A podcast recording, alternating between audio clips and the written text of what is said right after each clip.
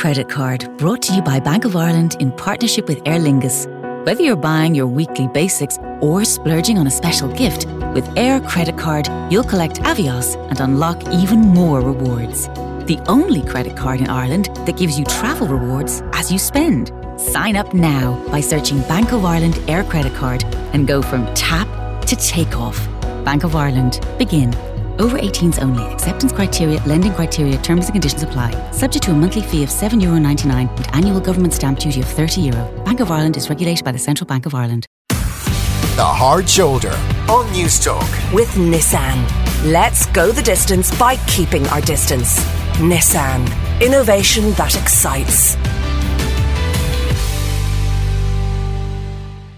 Welcome back to The Hard Shoulder. As always on a Friday, we take a look back at different aspects of the week's happenings over the past 7 days. And to join me for this edition of The Final Furlong in studio, because I take all the help I can get, Jess Kelly, presenter of Tech Talk and all-knowing when it comes to tech, from a tomb in North Dublin beneath a tower, Terry Prone, chair of the Communication Clinic, and Tom O'Mahony, the caveman himself, comedian, is coming to us from Wicklow.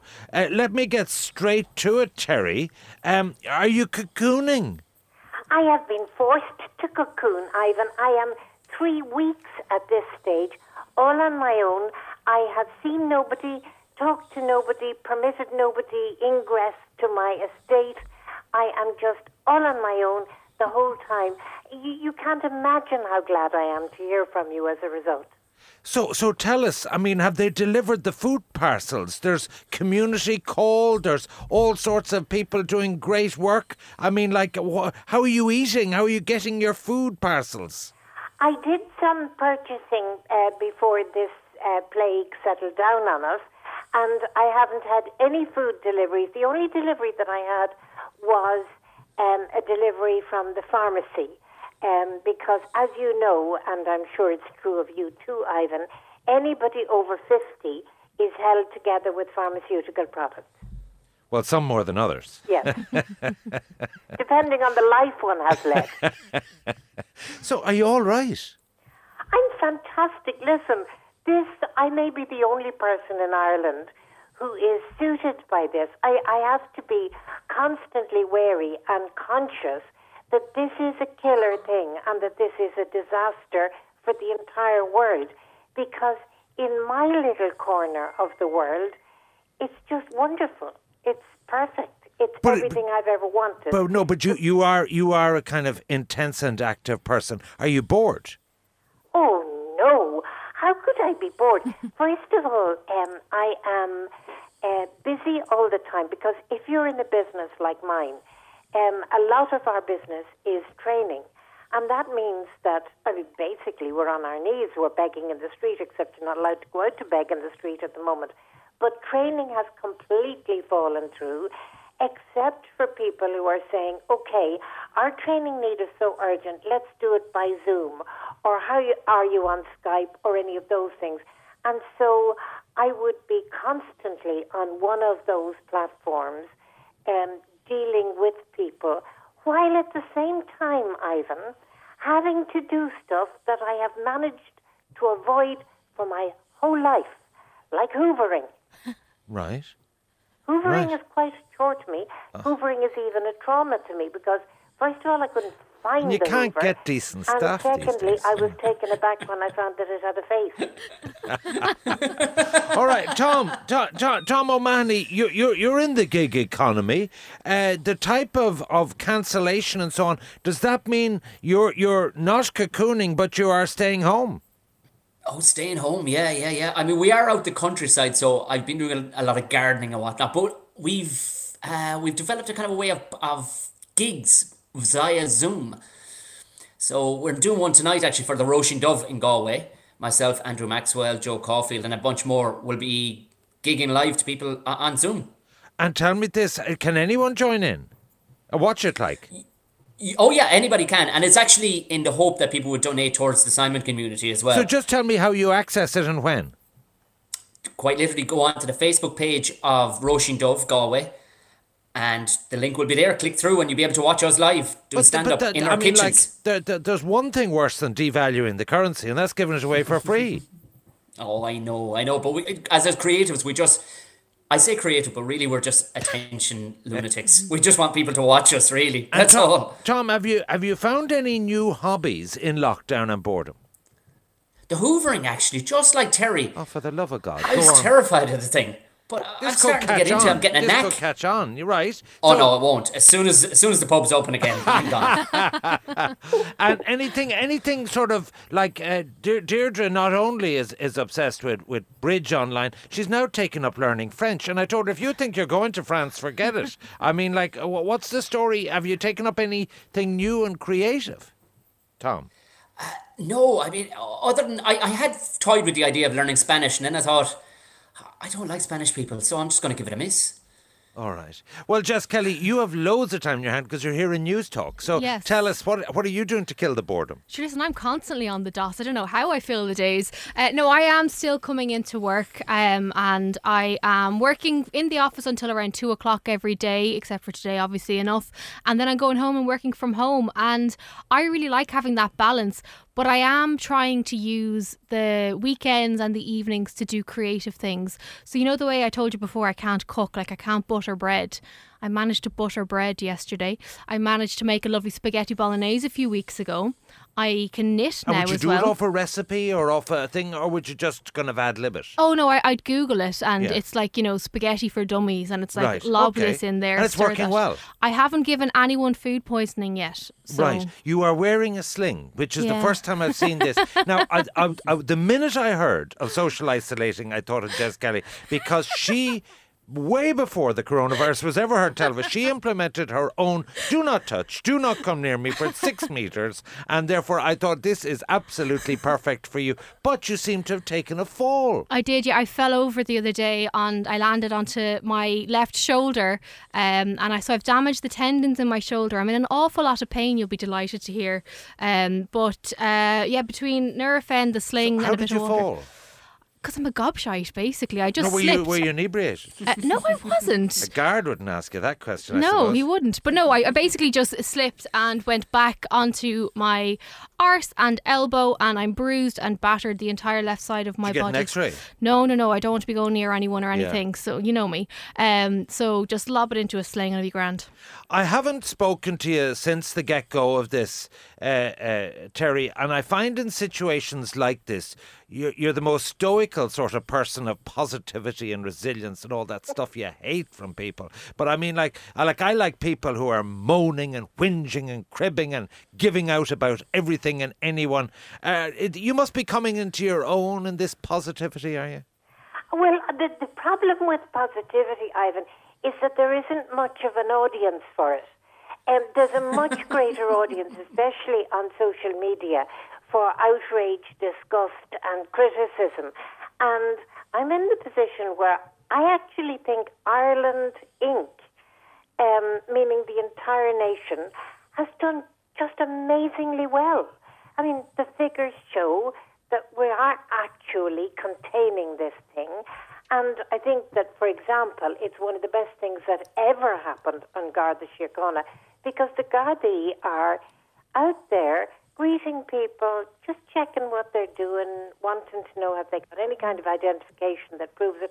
But they are being apparently adorable.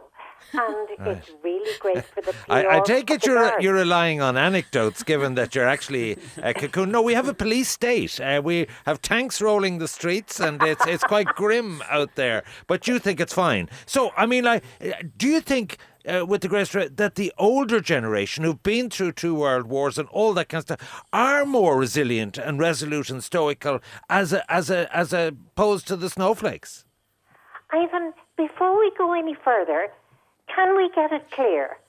I didn't live through any bloody world war. Damn it to hell! I am not that age.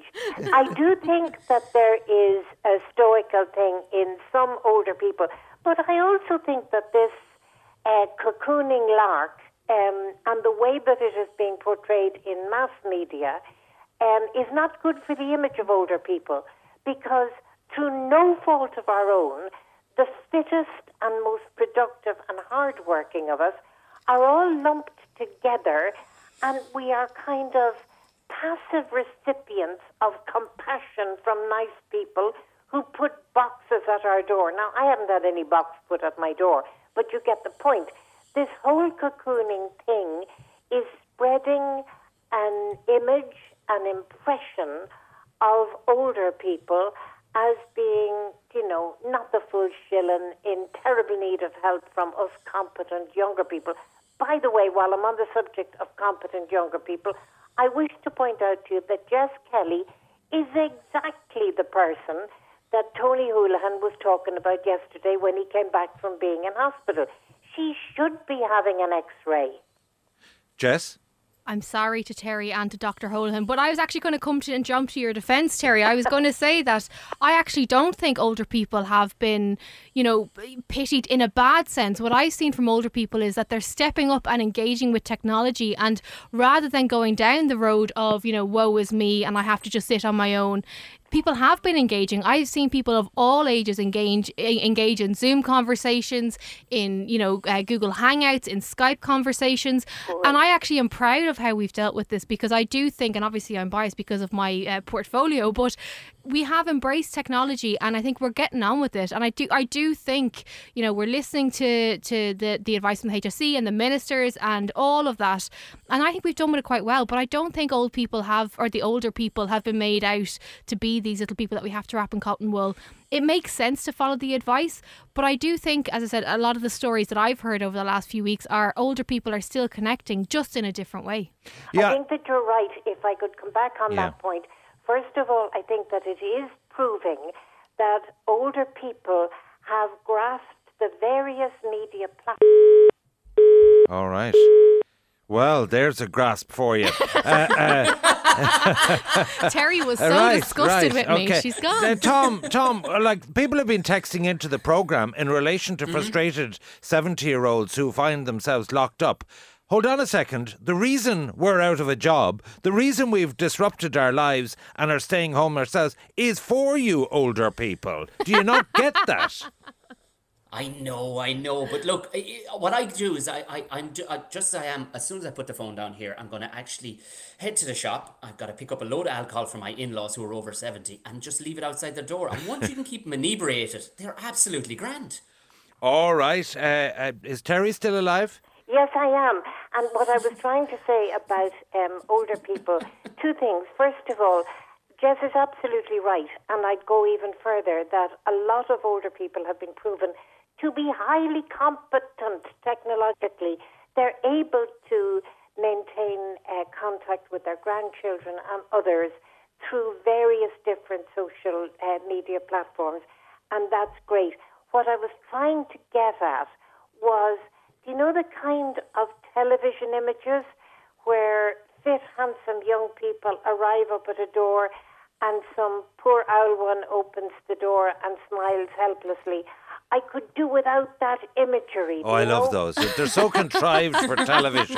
You can, and the GA Club and love. It sickens me to the stomach to see such community spirit and goodness out there. All right, thanks for that update. Have our Final Furlong panellists assembled. Terry Prone, Jess Kelly and Tom O'Mahony. Let's move on to something entirely different to COVID-19, and that is that a list caught my eye earlier this week of incredible moments from primary school you probably haven't thought about in years. And then apparently people have been in touch, scented gel pens, carrying the register, whatever that is, school dinners, being shown a film or a show in class, putting Tippex on your nails.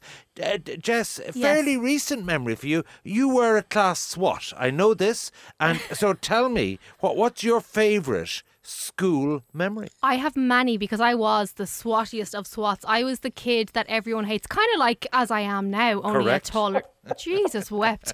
No, I was the kind of kid that when I came back from summer holidays, I walked around the schoolyard with my favourite teacher and showed her photographs of those holidays.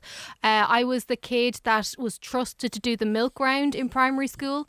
I was also often trusted... A total lick, in other words. Oh, yeah. I haven't changed a bit. Yeah. It's great. I also was trusted to go and get the TV, you know, and you'd have those... But was there a particular memory that fills you full of nostalgic joy? Yeah, now? There was. There was a teacher that we had over from China. She was an exchange teacher who came in fourth class, and her name was Chi Zun, and she taught me how to touch type properly on a QWERTY keyboard.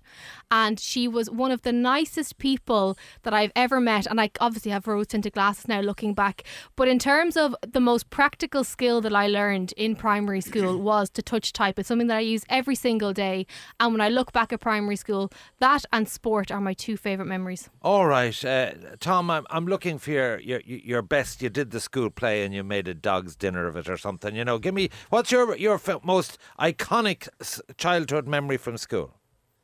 Well, as you know, and you slagged me off enough times from being from South Tipperary, it was quite a rural school, to say the least. And it was only brought up in conversation the other day when I pointed out, I went, was everybody else allowed to wear wellies?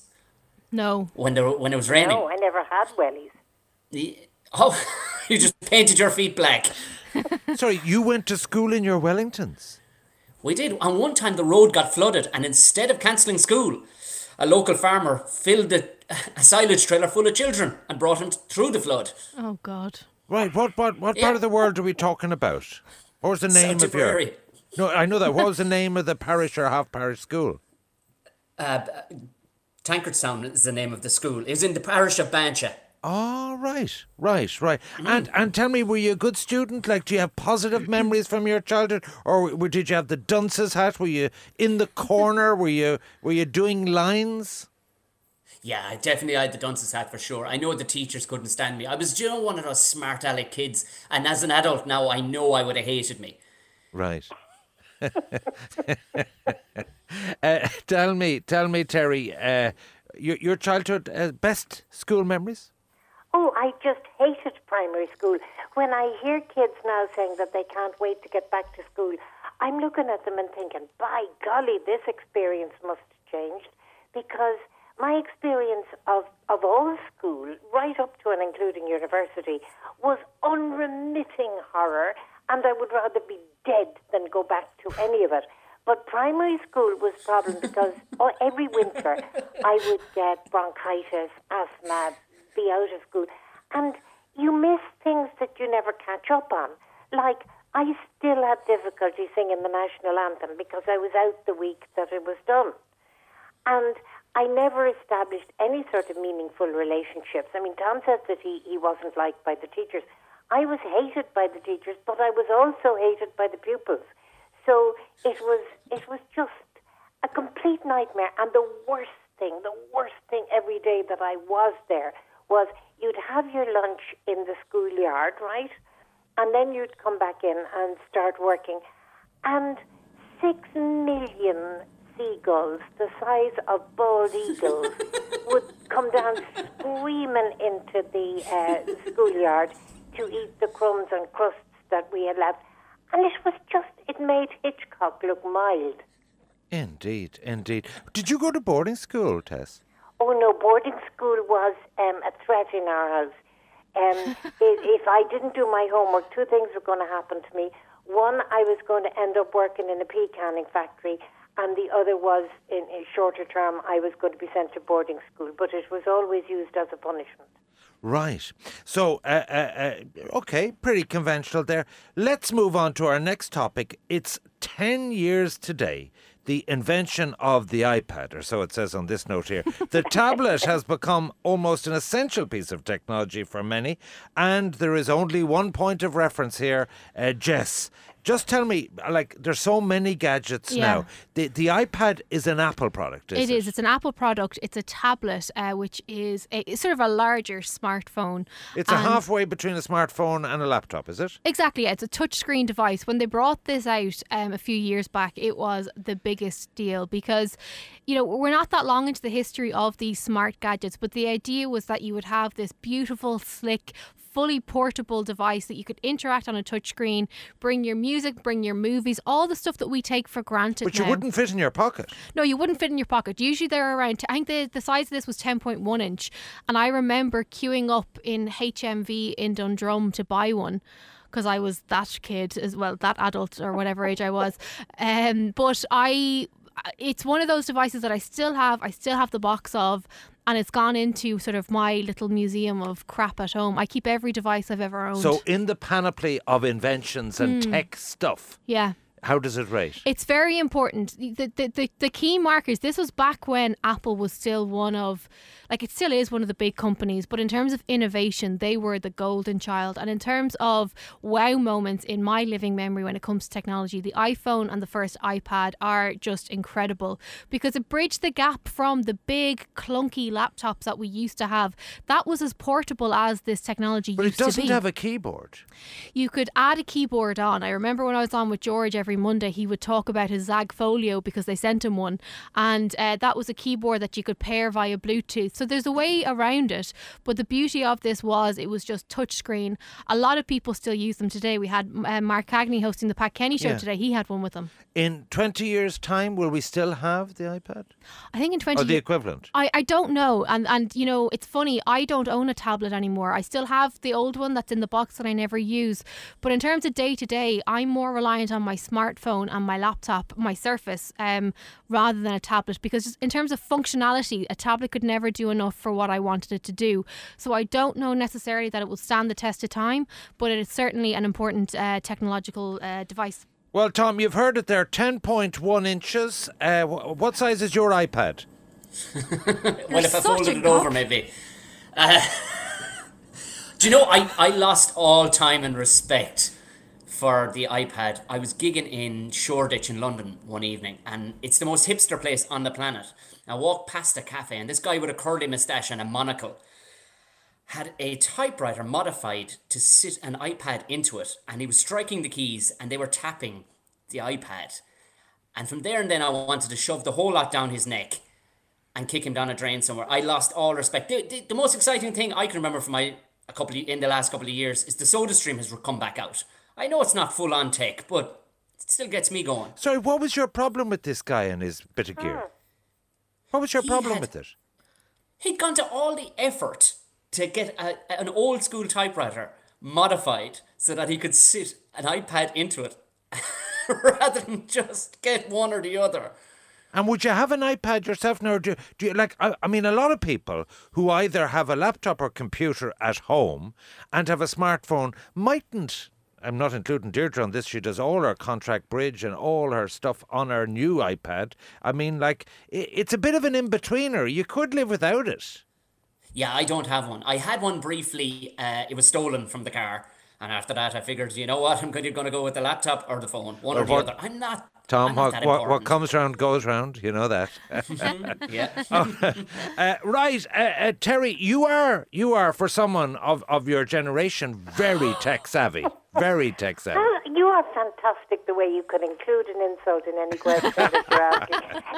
I've always been what's called an early adopter, Ivan. I actually had the first portable computer in this country. Wow. Now, when I say portable computer, people like Jess are used to understanding portable as something that you can lift with one hand. This was the size of a large suitcase, but it did mean that I could take home my work and work at home at weekends. The other thing was that I was the first person to own a Daisy Wheel typewriter, and this was very useful to me because I was writing columns for the Evening Herald when an editor named Vinnie Doyle appeared. Now, Vinnie Doyle couldn't stick me, and I couldn't stick him either. And at some stage, he called me in for a meeting, and I lost my temper and told him to stick his job on the highest rafter of the roof of his arse. Oh. And I was going home on the bus afterwards thinking, you know, this was not a strategically wise thing to do. And I eventually worked out, okay, I changed the Daisy Wheel on the typewriter, which meant that the font looked completely different. And I did up a couple of columns on different kind of paper. And using my sister's address in Rathfarnham, I submitted them to Vinnie Doyle. And what really annoyed me was not just that he used them, but that he paid me more to be not me than he had paid me to be me. And from now, I mean, at the moment, I've gone the other way to Jess. I work totally from an iPad. I had a Surface and I just gave it to somebody in the office. I have an iPad with its own keyboard in front of me. And that keyboard thing is very important because, like Jess, I'm a touch typist. And if you're a touch typist, you actually can type faster than you can think almost. Mm. And it's wonderful if you're doing big documents or books or whatever. And I have always found the inbuilt typeface within the iPad on the screen. I've never found that satisfactory. So I really do need to have a typeface in front, a keyboard in front of me.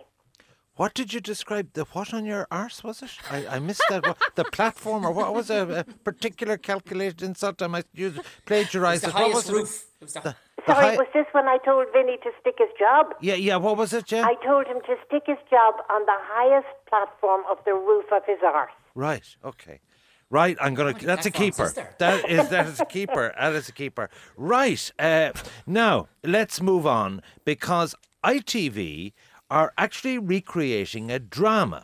You might recall Charles Ingram was at the centre of one of television's biggest cheating scandals. He and his wife did this coughing routine on the Who Wants to Be a Millionaire programme with Chris Tarrant. And they've now got a three-parter coming out on ITV in April, reliving the whole drama as a docudrama. So that got us thinking here on The Hard Shoulder. What is your most memorable or scandalous TV moment, Jess Kelly? I watched this episode. There was a documentary that you can watch on YouTube about the Charles Ingram scandal, and it is fascinating to watch that type of thing.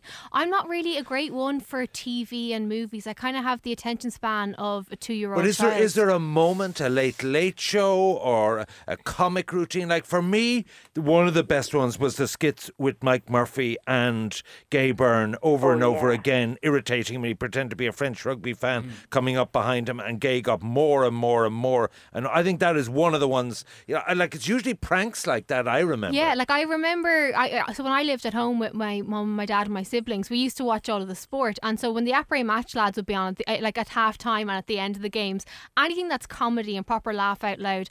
I do remember when Jerry Ryan hosted the Late Late because Pat's mother had passed away, and Jerry hosted and Tommy Tiernan was one of the guests, and I remember like struggling to breathe because I was laughing so much at Tommy Tiernan. Tommy is one of those comedians who just makes me laugh the entire time. But in terms of other wow TV moments, there's nothing that really jumps out, to be honest. Alright, Tom, any memorable TV moment for you? Yeah, the Late Late Show just popped up in my head there. It was... Do you remember Russell Crowe, the one where he was on? And it got really, really awkward because Russell had obviously had a couple of pints in the green room. And Ryan thought it'd be a good idea. Hey, Russell, do you want to sing a couple of songs with the band? And the audience had the rhythm of a fish. Yes. And there was quite a few, over the years, quite a few jarred guests on the Late Late. Beyond the Late Late, because I'm sure Tess will have a few Late Late choice ones, but anything that sticks out in your mind? Maybe it could be Tommy Cooper, it could be like, given your milieu of work in comedy, any particular, Del Trotter, any ones that you really you liked that humour? Well, regards to humour, I probably found it funny when nobody else did. I remember waking up the morning that Eric Cantona had jumped over the fence and tried to badly karate kick a guy in the head off the side of the pitch. Do you remember that? Yes, and I remember as well. I remember thinking that was the funniest thing I ever saw. Right. Okay, well, your humour always is something very searching for us here on The Final Furlong. Terry, you must have so many memories. What sticks out? Well, there are 3 Late Late Show ones, and the third one didn't actually happen on the programme. The first is, I remember it because it was just such dramatic television, because a guest didn't turn up. Gay was expecting, I think it was Desmond Fennell, who was a controversialist and a right-winger, and Fennell sent in this big, long statement indicating that he wasn't going to go into the programme as he had said he would because he didn't trust Gay Byrne. And Gay read about one paragraph of the letter and then looked at the camera and then picked up all of the pages and just simply tore them and threw them up in the air. And it was the most dramatic condemnation of a person that I had ever seen. And I was terribly young when I saw it. The second one was, you mentioned the people who've been on the Late Late Show drunk. And one of them was the psychiatrist Ordi Lang.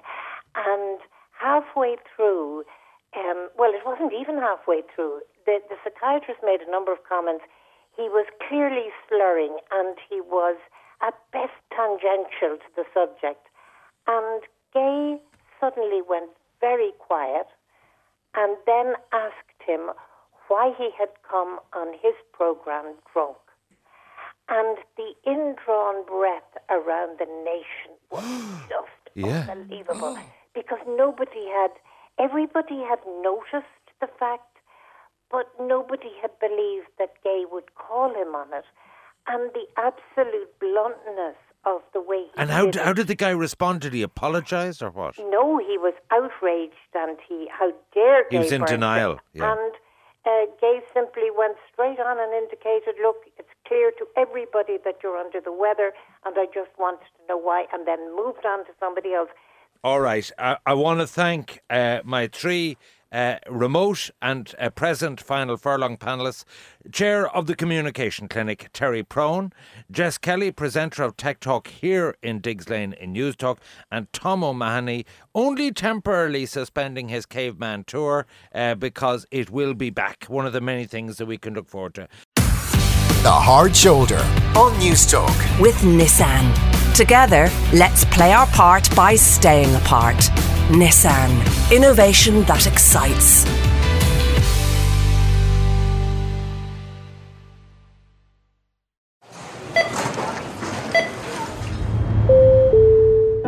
Aer Credit Card, brought to you by Bank of Ireland in partnership with Aer Lingus. Whether you're buying your weekly basics or splurging on a special gift, with Aer Credit Card, you'll collect Avios and unlock even more rewards. The only credit card in Ireland that gives you travel rewards as you spend. Sign up now by searching Bank of Ireland Aer Credit Card and go from tap to takeoff. Bank of Ireland. Begin. Over 18s only. Acceptance criteria, lending criteria, terms and conditions apply. Subject to a monthly fee of €7.99 with annual government stamp duty of €30. Bank of Ireland is regulated by the Central Bank of Ireland.